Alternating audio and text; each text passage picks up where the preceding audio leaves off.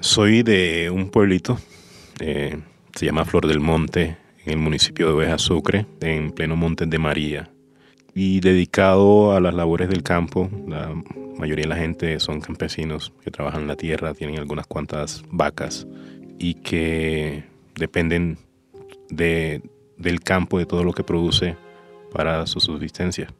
Mi papá era campesino, sembraba tabaco, ñame, yuca, maíz, berenjena, oyama, ají. Eh, incluso en un punto comercializó tabaco.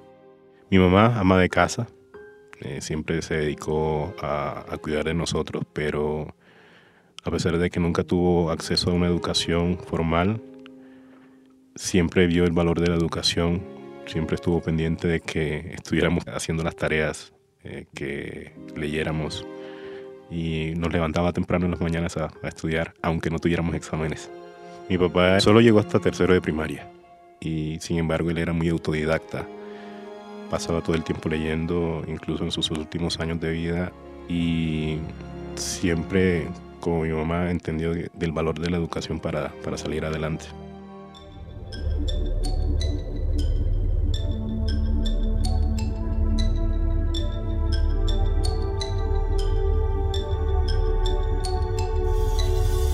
Esa voz que ustedes escuchan es la del ministro de Ciencia, Tecnología e Innovación, Arturo Luis Luna Tapia. Viene de Montes de María y es biotecnólogo de la Universidad de Sucre. Él quería estudiar medicina, pero su familia no tuvo los medios y terminó entrando a la Universidad de Sucre. Allí porque era un estudiante eh, muy, muy, muy, muy bien calificado, recibió una beca Fulbright y terminó estudiando microbiología, inmunología y bioquímica en la Universidad de Tennessee, en Memphis. En los últimos años, lideró desde el Ministerio de Ciencia y Tecnología en Colciencias un proyecto muy interesante que se conoció como Expedición Bio que surgió precisamente de los acuerdos de paz firmados entre Juan Manuel Santos y la extinta guerrilla de las FARC. A partir de ese momento, Colciencias impulsó una serie de expediciones científicas hacia esas regiones donde antes no se podía llegar porque la guerra no dejaba. Como resultado de esas expediciones se conoció que la biodiversidad de nosotros es muchísimo, muchísimo más compleja y más desconocida de lo que nosotros nos imaginamos.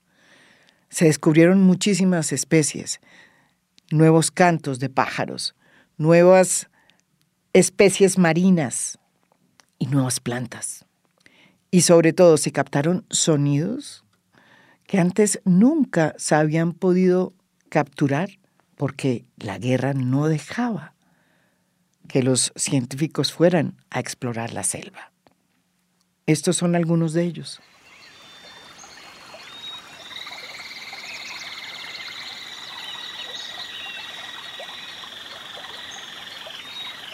El ministro Arturo Luna es de la etnia Zenú y como tal también abraza esa mm, cosmogonía que representa ese pueblo indígena y la ha mezclado con los conocimientos científicos que ha adquirido a lo largo de sus estudios.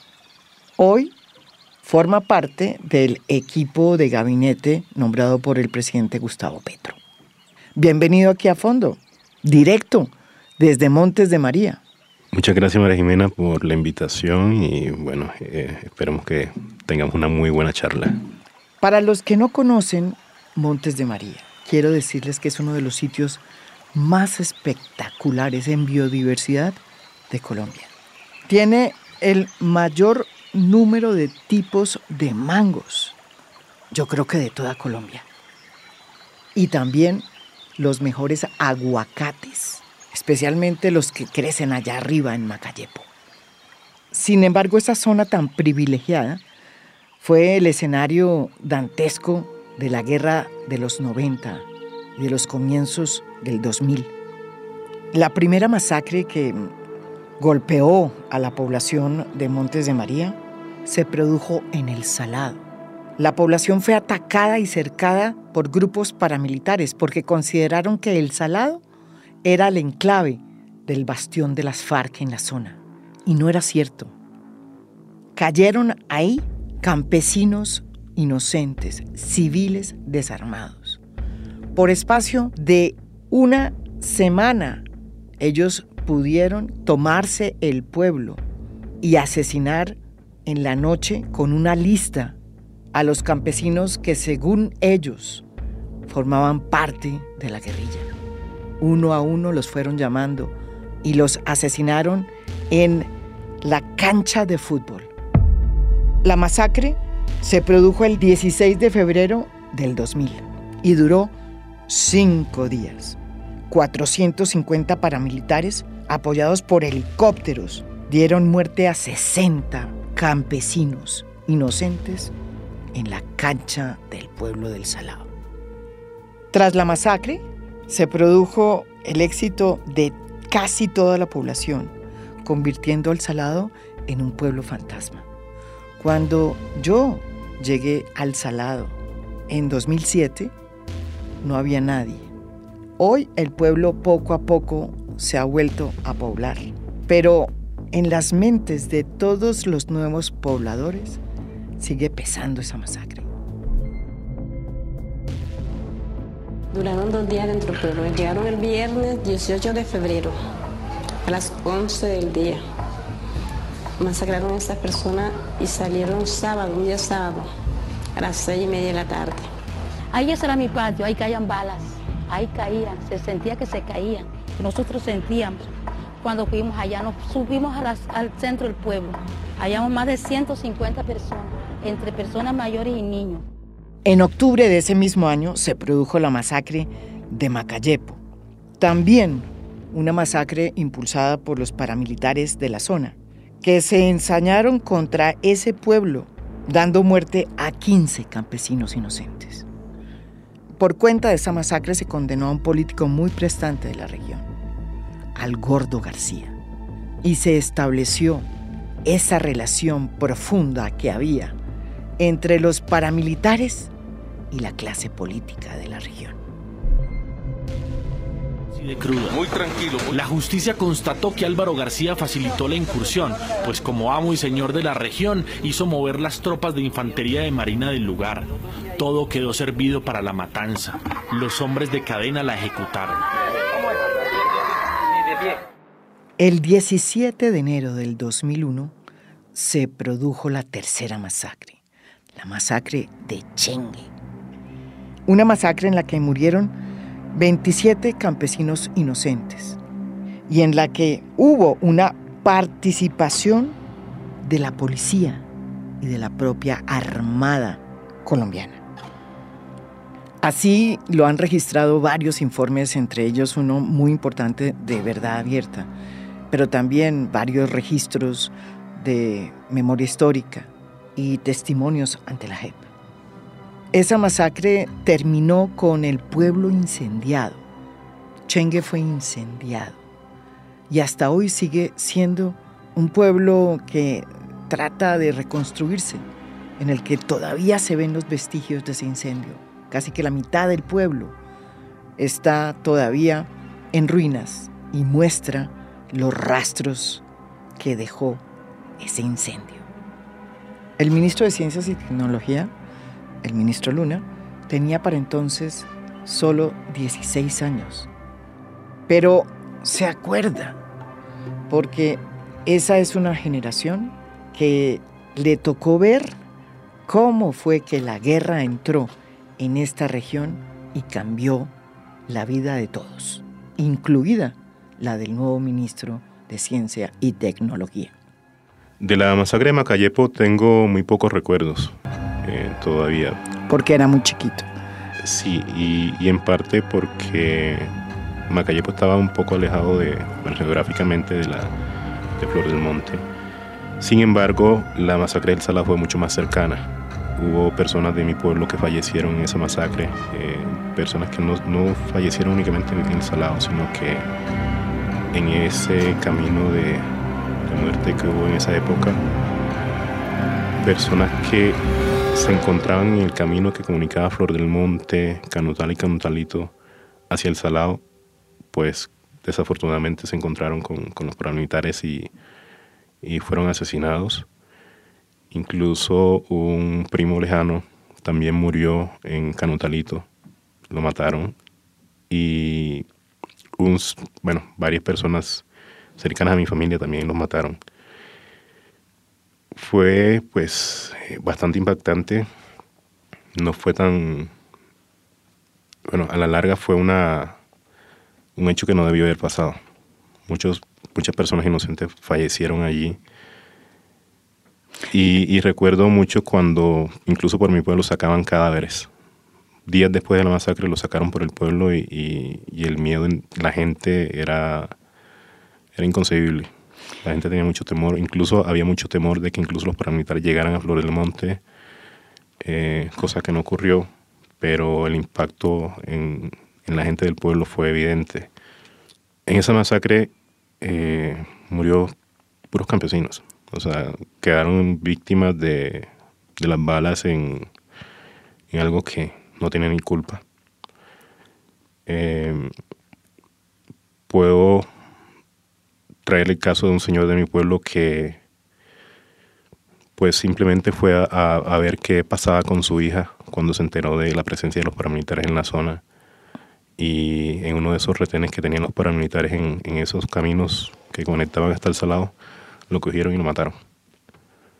No tenía nada que ver, el señor se dedicaba a las labores del campo, eh, a cortar madera y simplemente fue víctima. Había otro señor que llegaba de, otra preda que se llama Bajo Grande y precisamente lo cogieron el mismo retén y también lo mataron.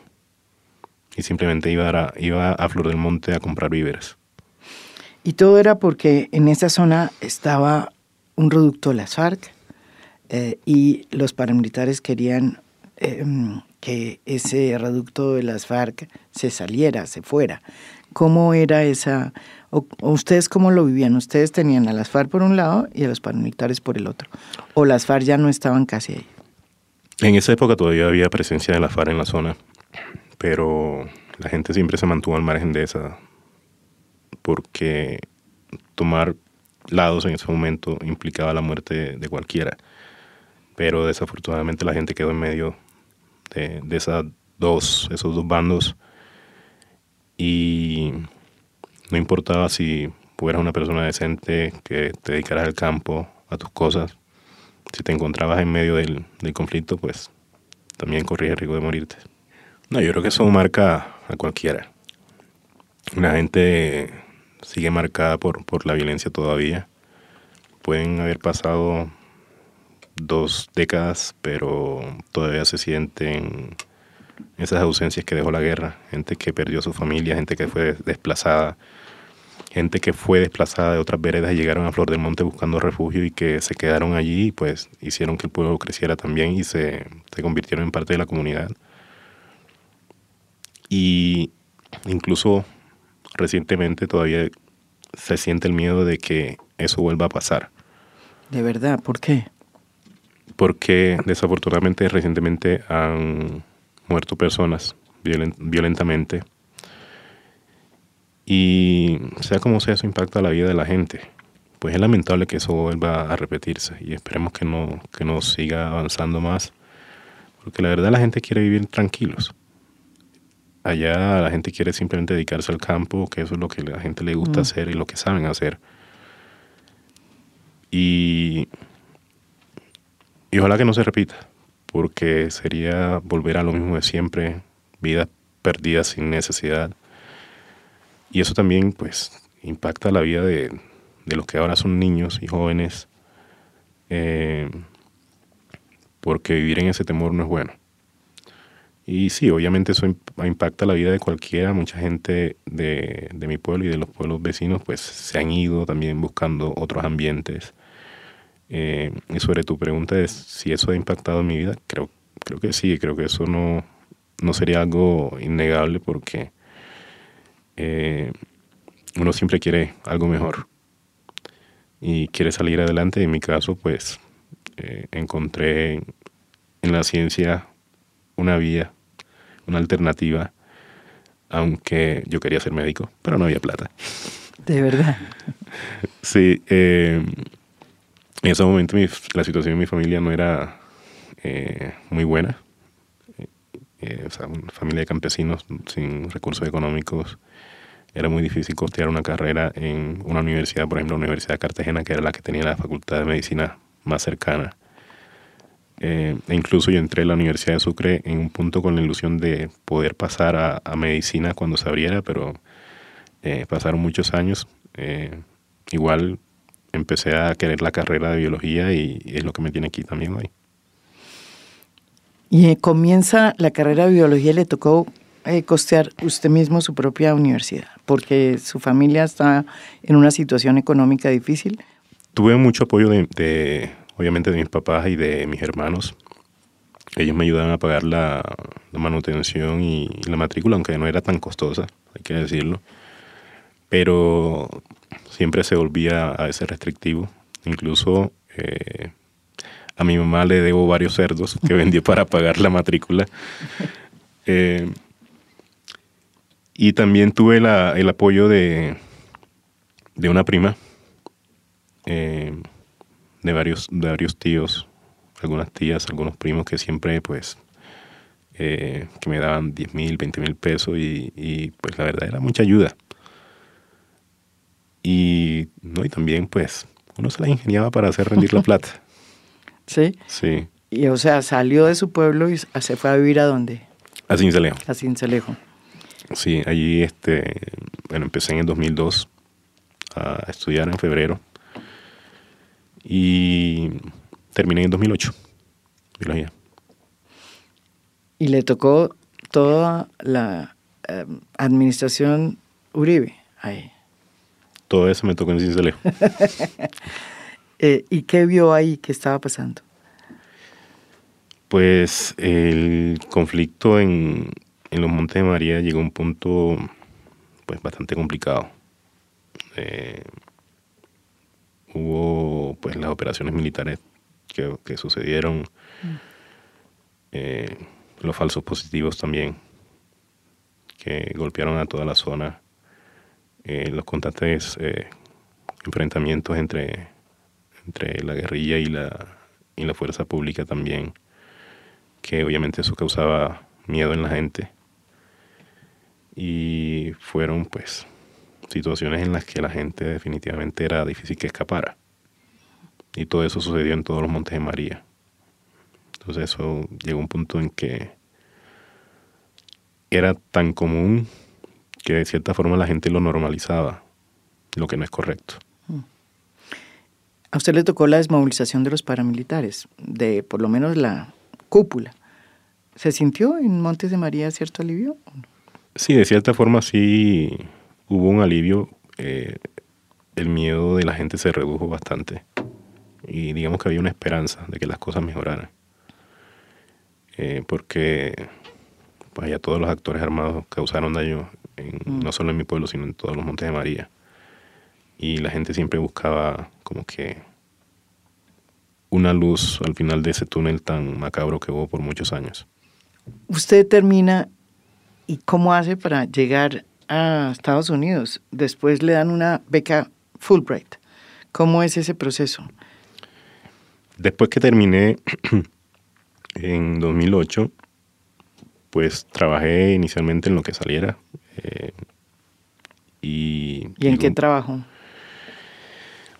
Hubo un tiempo en que incluso eh, apoyaba a, un conocido en los cursos pre-ICFES. Dicté inglés. ¿Dictó inglés? Sí, y también... ¿Usted había aprendido inglés? ¿En dónde? La mayor parte por mi cuenta, pero también afiancé algunos conceptos en, una pequeña beca que me dieron en la Universidad de Sucre, que la dieron a varios investigadores en ese momento, como en el 2007, eh, que me ayudó a afianzar varios conceptos y demás. Eh, y pues eso a la larga ayudó. En ese momento no me era tan fácil atender las clases porque, bueno, tocaba eh, dividirse entre la tesis de, del pregrado y pues también rebuscarse algo de plata adicional. Y bueno, cuando terminé, pues eso fue unas cuantas semanas que di, que de esas clases, también dictaba las clases de ciencias naturales en ese pre-IFES. Luego tuve la oportunidad de, editar, eh, de ser profesor en, otro corregimiento de, de Ovejas Sucre, en Don Gabriel, eh, profesor de ciencias naturales, eh, un colegio también técnico agropecuario. Y fue en esa época que, bueno, poquito antes, en febrero de 2010, pues vi la oportunidad en Fulbright. Un amigo me prestó 100 mil pesos para hacer el examen de inglés que ofrecía Fulbright. Lo fui a hacer a Barranquilla. Creo que en esa época el examen costaba como 70 mil pesos y los 30 mil fueron los del pasaje y los gastos. Justo, iba justo. Iba justo. Eh, hice el examen, bueno, eso, eso fue como en mayo, más o menos en esa época empecé a trabajar en ese colegio que, que mencioné. El amigo que me los prestó nunca me, los quiso recibir de vuelta. Tuvo suerte. sí. Eh, y fue, pues, en parte gracias a esos 100 mil pesos que, pude acceder a la beca. Eh, hice el examen, me fue bien, participé en la beca. Eh, hice todo el proceso. Y en el 2011 me fui a Estados Unidos, primero a, a Nueva Orleans, al Centro de Ciencias de la Salud de la Universidad Estatal de Luisiana en el doctorado de microbiología, inmunología y parasitología. Y eh, la beca cubría únicamente dos años, pero eh, la facilidad de, estar involucrado en algunos proyectos de investigación allá, pues le ayuda a uno a solventar las demás cosas y con eso pues eh, termina uno de hacer el doctorado. Y en el 2015 pues me mudé de ciudad con mi mentor. En ese momento él tuvo otra oportunidad laboral y nos mudamos a, Memphis y ella terminé de, hacer el doctorado en el Centro de Ciencias de la Salud de la Universidad de Tennessee. ¿Y ah, cuándo terminó el, el doctorado? 2016. El día, en el momento del año en que se firmó el acuerdo de paz. Sí. ¿Y usted volvió al país o se quedó allá? Trabajé un par de años allá. Y después sí, eh, varias situaciones me, ¿Y por qué volvió? En parte porque pues yo me fui no para quedarme allá, sino para regresar. En parte también porque mi papá falleció en 2018 y como consideré que ya era hora de regresar a pesar de que tenía posibilidad de quedarme. Eh, pero creo que a veces puede más la tierra y la familia. Vuelve otra vez en el 2018. ¿Y cómo encuentra el país? Cuando regreso a Colombia, eh, pues de cierta forma las cosas habían mejorado un poco en términos de seguridad, la gente estaba un poquito más tranquila. Eh, pero llega un punto en que en algunas zonas del país eso se fue perdiendo. Y pues es lamentable. Y bueno, regresé expectante de las cosas que podían suceder. Eh, empecé a trabajar y creo que lo que empecé a hacer fue como una oportunidad para también demostrar lo que, lo que había aprendido todos esos años de, investigación y demás. ¿Y empezó a trabajar en qué? Regresé a empezar a trabajar en, en Colciencias en, en, su momento, eh, a cargo del Programa Nacional de Biotecnología, muy relacionado a lo que estaba haciendo en Estados Unidos. Y en 2019 también me hice cargo de otro programa muy, muy bonito que tiene ciencia que se denomina Colombia Bio, eh, que está muy enfocado hacia temas de biodiversidad, de bioeconomía, eh, y fue donde, digamos, fortalecí algunas cosas que se estaban haciendo allí. Y estuvo por todas partes porque ellos salieron en esa expedición por toda Colombia. Pues hubo varias expediciones. Eh, Desafortunadamente no pude, digamos, como que participar activamente en una de ellas porque, digamos, eh, desde un rol de gestión es muy difícil hacerlo. Pero sí tuve la oportunidad de compartir con, personas que estuvieron involucradas en esos procesos. Eh, tengo muy grata experiencia de lo que, del trabajo que se había hecho. Hubo un ejemplo que es el de de un trabajo de una expedición que hizo el Instituto Sinchi en la Amazonía. Eh, tuve la oportunidad de llegar a Jirijirimo, eso es, digamos, entre Amazonas y, y es una zona hermosa que recomiendo visitarla. Creo que quien vaya allá va a darse cuenta de lo lindo que es este país. Y mm, en ese tema de la biodiversidad, eh, ¿qué encontró en Colombia? Que aquí hay mucho por hacer. Por un lado, necesitamos conocer más de lo que tenemos. Todavía desconocemos mucho de, de lo que el país posee en biodiversidad y creo que ese desconocimiento hace que la gente no valore lo que se tiene. Si conociéramos un poquito más y viéramos el valor que esa biodiversidad tiene y lo que puede representar para el país, problemas como la deforestación podrían minimizarse. Que la gente entienda de que quizás vale más una hectárea de bosque intacto en el que la gente pueda beneficiarse que una hectárea deforestada para meter una vaca. Hay oportunidades eh, en lo que nos ofrece la biodiversidad, hay cosas que se denominan productos forestales no maderables, en los que la gente puede llegar al bosque, recolectar frutas y con esos frutos eh, obtener cosas como un colorante o como un ingrediente activo para cosmética y ese tipo de cosas. Y aquí en Colombia hay mucho muchas, muchas cosas que se pueden aprovechar de esa forma. Y entonces, ¿cómo fue la historia que lo llevó al ministerio? Eh, ¿Usted conocía a Gustavo Petro? ¿Lo llamó? ¿Cómo fue? ¿O fue una cosa fortuita, mejor dicho, milagrosa?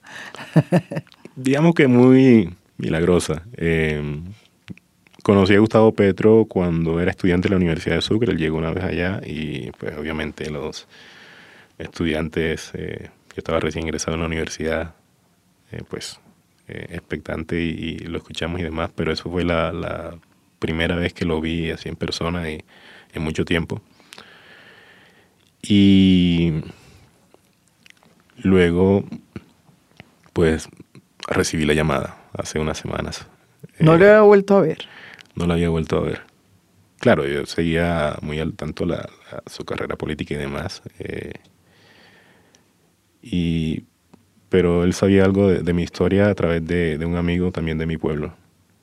Eh, creo que, bueno, por un lado la formación la experiencia, pero también la historia de vida eh, ayudó a que, a que me designara como su ministro de Ciencia, Tecnología e Innovación.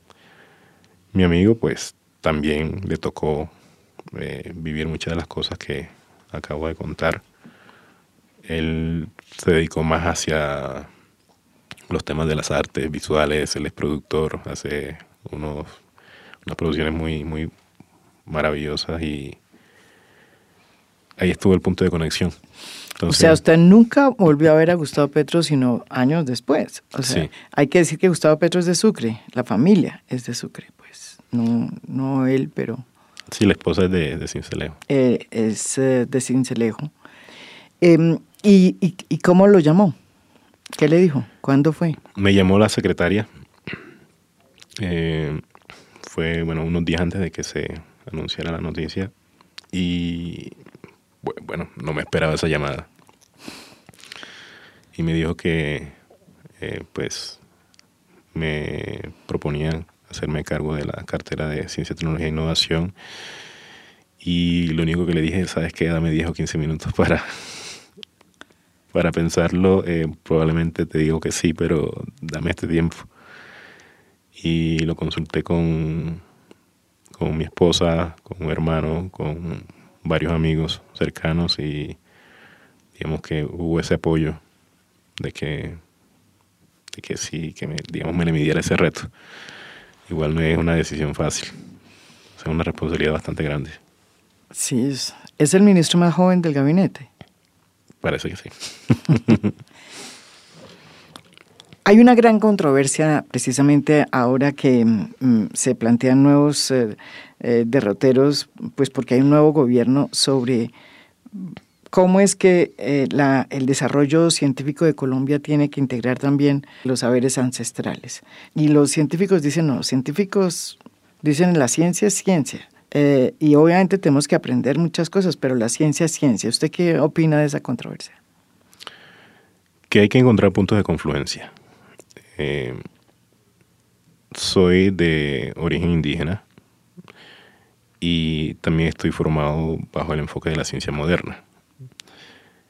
Y siempre he creído que siglos de, tradición en, las comunidades indígenas, eh, también las comunidades eh, afrodescendientes, los campesinos, siempre se pueden encontrar soluciones a problemas de la vida moderna, eh, a problemas de enfermedades, por ejemplo.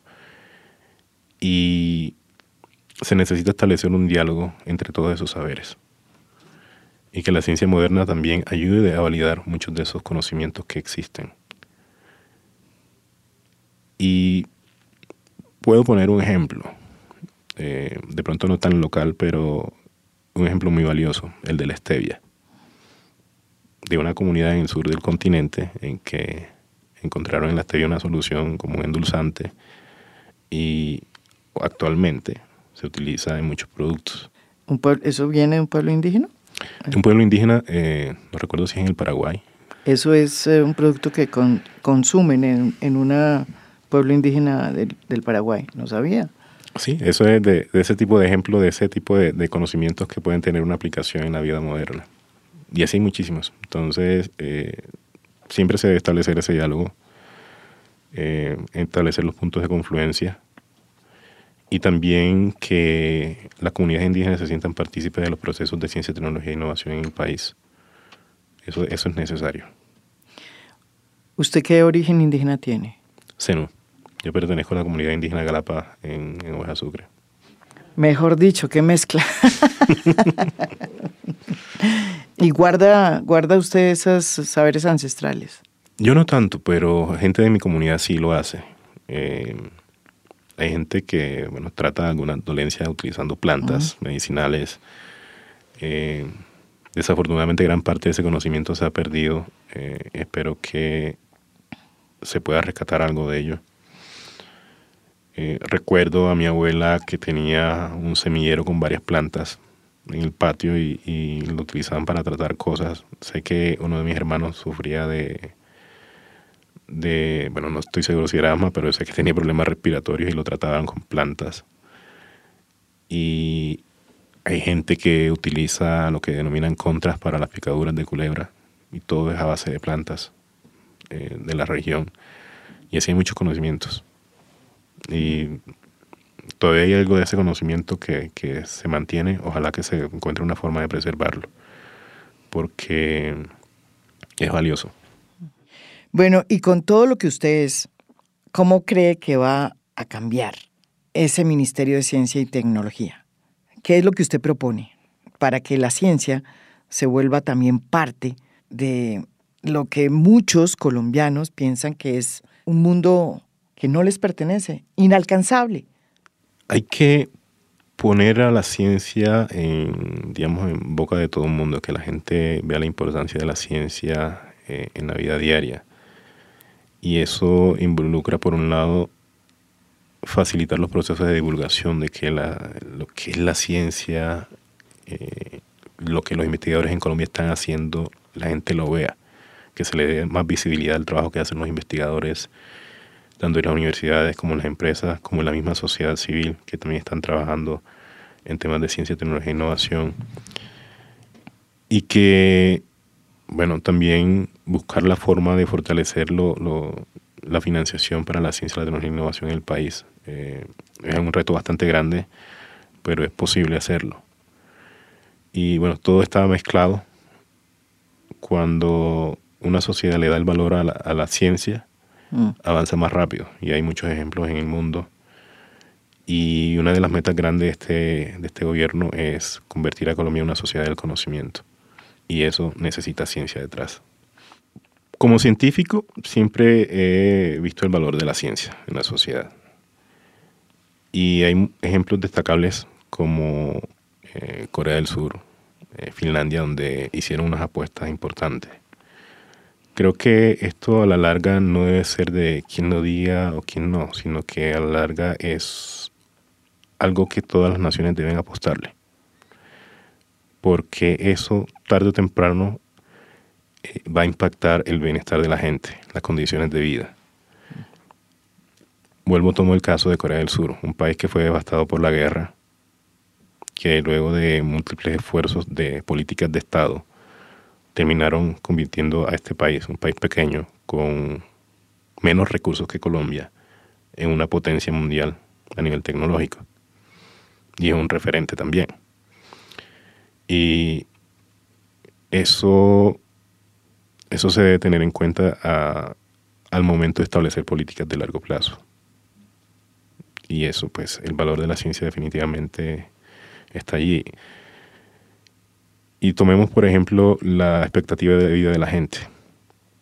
Hace unos siglos la gente, el promedio de vida era de 30, 30 y pico de años y ahora pues la gente fácilmente puede llegar a los 100 años. Todo eso también se debe a la, evolución, a la evolución en la ciencia detrás de la medicina, por ejemplo. Entonces, creo que eso es una apuesta que todos los estados deben asumir, incluyendo Colombia. Y en términos de biodiversidad y el aporte que la biodiversidad puede hacer, ¿cuáles son los puntos más importantes que usted plantea? Por un lado, seguir andando en qué tenemos en materia de biodiversidad. Hay algunas estrategias que, tienen incidencias que pueden ser todavía aplicables, como las expediciones científicas, mm. donde los investigadores pues, llegan a zonas del país y miran qué hay en términos de biodiversidad, pero también avanzar mucho más allá y eh, aprovechar esa biodiversidad de forma sostenible, que podamos crear nuevos productos y servicios a partir de ella. Por ejemplo, en el país tenemos, bueno, en este momento no recuerdo las cifras, pero son miles las especies de plantas que pueden tener aplicación en diferentes sectores como el cosmético, alimenticio y demás. Todo eso requiere investigación, todo eso requiere inversión y a la larga, cuando se hacen las inversiones necesarias, podemos terminar con productos en el mercado, nuevos cosméticos mucho más amigables con, el medio ambiente, eh, nuevos alimentos, nuevos medicamentos. Entonces las posibilidades son bastante grandes sobre todo a partir de una biodiversidad tan exuberante como la que tenemos en Colombia. Para eso necesitamos paz, para que los eh, científicos puedan moverse. Sí. ¿O no? Sí, así es. Que los científicos pueden ir a, zonas, a esas zonas remotas que todavía tenemos en el país que son bastante inexploradas. ¿Cuánto presupuesto tiene ese ministerio? Hay una eh, una de las propuestas que se presentó recientemente, eh, donde planteaba una asignación de 272 mil millones de pesos para mis ciencias. Entonces estamos eh, en conversaciones para replantear ese presupuesto. Eso fue la propuesta del gobierno anterior.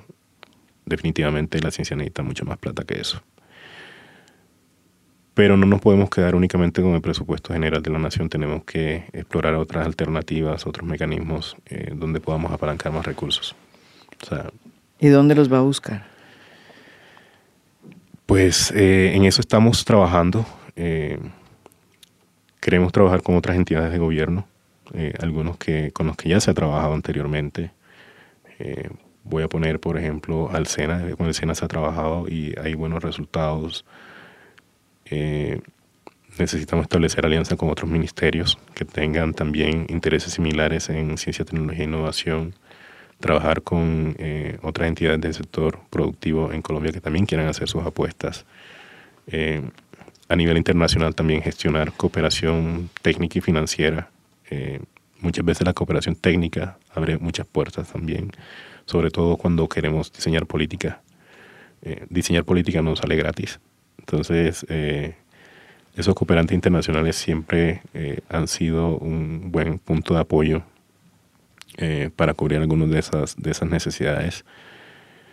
Así que eh, hay que ser un poco imaginativo en la forma en que se debe gestionar. No tiene plata. sí, entonces la poquita que hay que saberla rendir.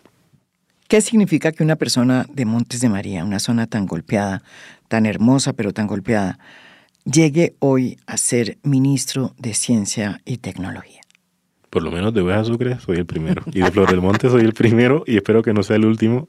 Eh, No, creo que eso muestra que hay una, un cambio en la forma en que se hacen las cosas y en lo que se ven las cosas, que se le da una participación mucho más grande a las regiones en el gobierno.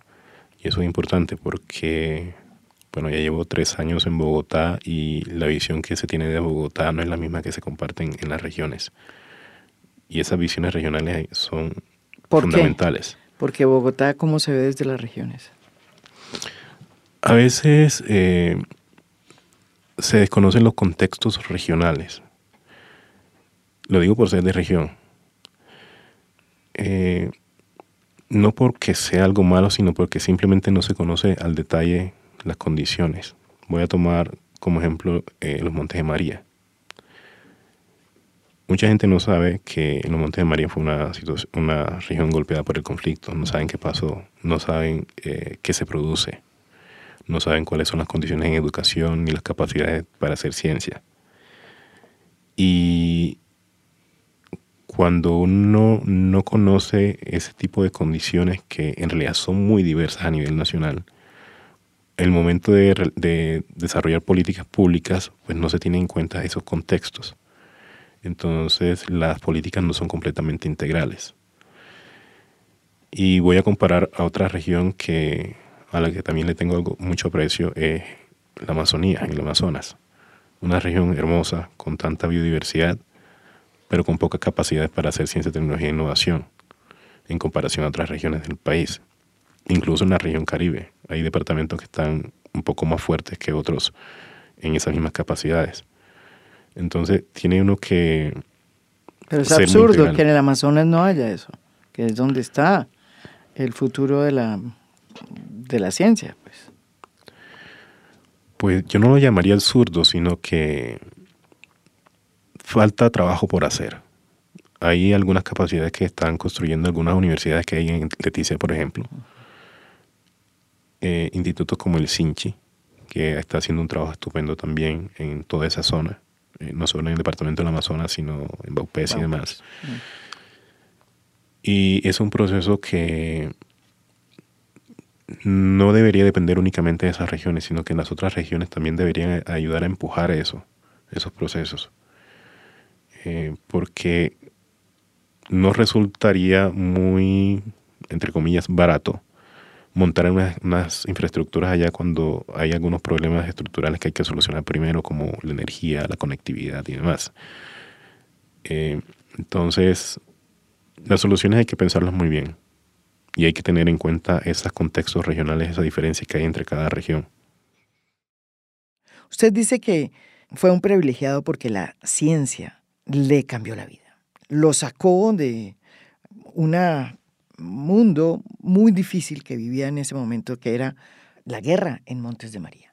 Pero, ¿cómo le diría usted a un niño que en este momento está llegando después de dos horas de trayecto a una escuela en Montes de María, ¿qué le diría a ese niño? ¿Por qué a ese niño le puede cambiar la vida la ciencia? Esa es una muy buena pregunta. Eh, creo que se necesita llegar más a las regiones, involucrar más a los niños. Hay programas como el programa Onda que ya lleva muchísimos años, niños que se formaron con ondas y que ahora son doctores que fueron apoyados por mi ciencias.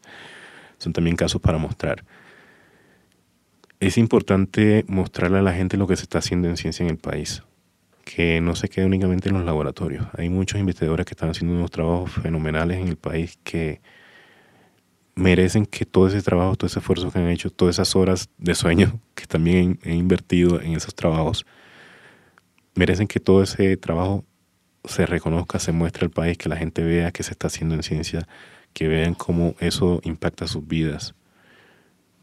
Y que cuando la gente vea ese, ese valor, pues creo que las cosas cambian y cambian para bien. Usted ha dicho que es que falta difusión, que hay unos investigadores haciendo investigaciones, pero falta difusión y que la gente no entiende, no lo conoce.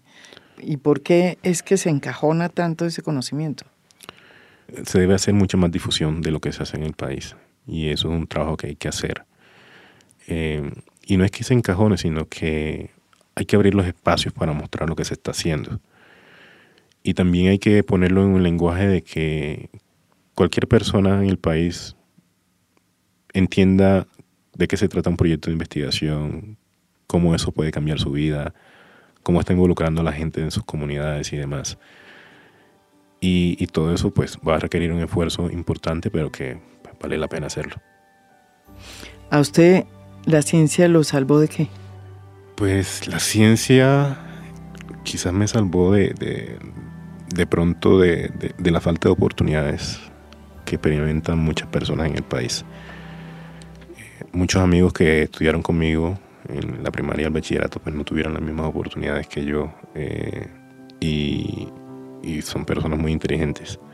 Pues yo siempre encontré en la ciencia como una alternativa y encontré una oportunidad y esa oportunidad pues le hace falta a mucha gente. Esto es A Fondo, un podcast original de Spotify. Mi nombre es María Jimena Duzán.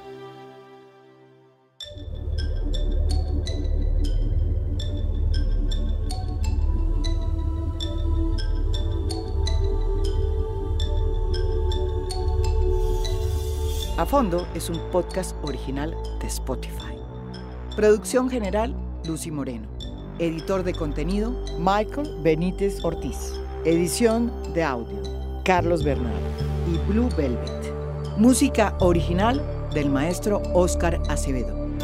Gracias por escuchar. Soy María Jimena Duzán.